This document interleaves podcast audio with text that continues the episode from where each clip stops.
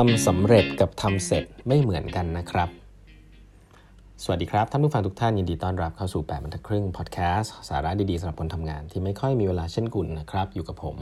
ต้องกวีวุฒิเจ้าของเพจ8บรรทัดครึ่งนะฮะวันนี้เป็น EP ที่ 1412 แล้วนะครับ ที่เรามาพูดคุยกันนะครับก่อนอื่นต้องขอขอบคุณทุก ๆ ท่านเลยนะครับที่ เข้ามาเรียนกันมากมายเลยนะฮะสำหรับคลาสที่จบไปแล้วนะออนไลน์ครับ The Innovator Trilogy นะฮะสามคลาสสอนตั้งแต่ mindset skill set tool set เนาะก็คลาสสั้นๆ คลาสสองชั่วโมงนะครับโอ้โหก็ขอบคุณทุกท่านที่เข้ามานะครับ แล้วก็สำหรับ feedback ที่ดีมากๆนะครับ ก็ถ้าผิดพลาดประการใดก็ขออภัยไว้ณที่นี้ด้วยนะครับ โอเค วันนี้ผมจะเล่าเรื่องหนึ่งนะ คือเออว่ามีในในคลาสเนี่ยมีสอนเรื่อง OKR ไป แล้วผมค่อนข้างรู้สึกว่า อืมพอสอนแล้วรู้สึกเรื่องนี้มันสำคัญเนาะแล้วก็จะเลยจำวันนี้คงไม่ได้มาแตะเรื่อง OKR อะไรมาก เพราะว่าเวลาพูด OKR เนี่ยผมคิดว่าหลาย ๆ ท่านมีพอทราบอยู่แล้วเคยพูดไปหลายรอบแล้วนะว่า OKR มันควรมีหลักการยังไงอะไรเงี้ยแต่ว่าวันนี้จะมาเล่าเรื่องการวัดผลนะครับ การตั้ง KPI หรือ OKR เนี่ยในการวัดผลนะว่ามันมี สองแบบเดี๋ยวเรียกได้สองแบบเลยนะกันนะครับผมผมจะคิดว่ามันมีแบบที่เป็นตัวที่เป็น value base นะครับกับแบบนึงคือ activity base นะครับผมยกตัวอย่าง เวลาเราคิดถึงว่า OKR ปีนี้ หรือว่าสิ่งที่เราจะทำในปีนี้อะไรอะหลายๆครั้งเนี่ยเราจะนึกถึงสิ่งที่เราอยากจะทำเราก็จะใส่ไปว่าเช่น ถ้าเป็น HR เนี่ยก็อาจจะเขียนว่าเฮ้ยปีนี้เราต้องร้อน employee engagement program อ่าเราจะทำอะไรเราก็ใส่เข้าไปในในในในในการวัดผลใช่ไหมครับ ซึ่ง ต้องบอกว่าอันนี้ไม่ดีนะครับอ OKR หรือว่า KPI ที่ดีเนี่ยมันต้องบอกถึงผลสำฤทธิ์ว่าทำอันนั้นเราได้อะไร ต่างกันนะฮะหลาย ๆ ครั้งเนี่ยผมเห็น KPI ในองค์กรใหญ่ ๆ เนี่ยนะครับสำหรับทีมบางทีมเนี่ยมีแต่ลิสต์ว่าจะทำอะไรนะครับว่าฉันจะทำอันนั้นฉันจะทำอันนี้เสร็จทำอันนี้เสร็จ อันนี้คือทำเสร็จนะครับแต่จริง ๆ แล้วเราควรจะลึกลงไปกว่านั้นว่า แล้วทำเสร็จทำแล้วมันสำเร็จเนี่ยมันต้องวัดยังไง เช่น ถ้าบอกว่า HR จะรู้สึกว่างานทางด้าน employee engagement เนี่ยสำคัญ การทำ engagement program อย่างเดียวเนี่ยไม่ใช่ตัววัดผลที่ดี ตัววัดผลที่ดีก็ควรจะเป็น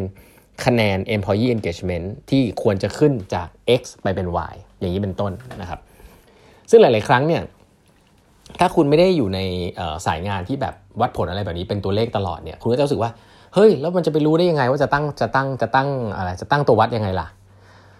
อันนี้เป็นปัญหาแล้วก็เป็น challenge ที่ทุกๆ ทีมต้องเจออยู่แล้วนะครับ คุณก็ต้องทำ forecast มามันจะได้สักเท่าไหร่แล้วมาคุยกันนะ อาจจะ challenge เกินไปหรือจะจะแบบเอ่อ challenge น้อยไปไม่เป็นไร แต่ต้องวัดผลเป็นตัวเลขนะครับว่า Impact ที่คุณคาดว่ามันจะเกิดมันคืออะไร แล้วก็มาดูกันตอนปลายปีว่ามันเกิดสิ่งนั้นหรือเปล่า เพราะว่าไม่งั้นเนี่ยมันก็เหมือนกับ implement งานไปแล้วก็ผลลัพธ์เดี๋ยวว่ากันเป็นเท่าไหร่ก็เท่านั้นไม่ได้นะฮะ detail ผลลัพธ์เนี่ยสำคัญมากนะครับ ยกตัวอย่างอันหนึ่งหนึ่งเช่น สมมติว่าคุณบอกว่า คุณจะทำเว็บไซต์ใหม่ 3 หน้า 3 อย่างเนี่ยอันนี้ก็เป็น activity ก็คืออะทำเว็บไซต์ 3 อย่างคำถามคือคุณทำสิ่งนี้ไปเพื่ออะไรอะ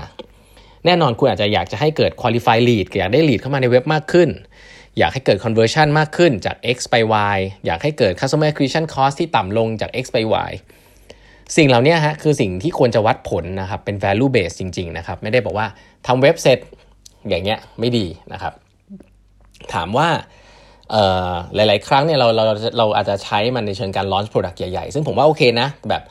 ไม่เคยทำมาก่อนเลย แล้วก็จะ launch product ใหญ่ทีนึง มันต้องเป็นการรวม project management ที่มันท้าทายมาก ๆ นะครับโปรเจกต์ management ท้าทายมาก ๆ อันนี้ออกมาออกมาเป็นผลลัพธ์คือการที่ product ปล่อยออกไปได้ ถ้ามันใหญ่จริงผมว่าก็โอเคอะก็ launch product ให้ได้ภายใน Q1 Q2 Q3 อะไรก็ว่าไปนะครับแต่พอลึกซึ้งกว่านั้นเนี่ยจริง ๆ แล้วพอมันเริ่มขึ้นไปแล้วเนี่ย ก็ต้องเริ่มวัดแล้วว่า daily active user เท่าไหร่ใช่ไหม conversion rate เท่าไหร่ net promoter score คนชอบไหม สิ่งเหล่านี้คือสิ่งที่เป็น value based key result จริง ๆ นะครับ ก็คือผลลัพธ์ว่าคุณทำเสร็จแล้วอะ่ะแต่มันสำเร็จหรือเปล่านะฮะมันต่างกันมากนะครับ เพราะฉะนั้นเนี่ยไอคอนเซ็ปต์ของคำว่าเสร็จกับสำเร็จเนี่ยผมว่าเอาไปใช้ได้หลายรูปแบบเลยนะครับ เพราะว่าหลาย ๆ ครั้งถ้าคุณไปดู KPI ของคนในองค์กรเนี่ยโอ้โห activity เต็มเลยนะครับ activity base เนี่ยไม่ควรไม่ควรนะครับนำมาเป็น KPI ว่าทำเสร็จแล้วทำอันนั้นทำนี้ทำอันนู้นทำเต็มไปหมดเลยนะสิ่งที่สำคัญคือวัดเป็นตัวเลขว่าแล้วมี Impact ทำไปแล้วมี Impact อย่างไร เพราะว่า activity หลาย ๆ ครั้งเนี่ยมันใช้เงินนะบางทีไม่ทำดีกว่า แต่เหมือนบางที่เขาบอกว่าเออ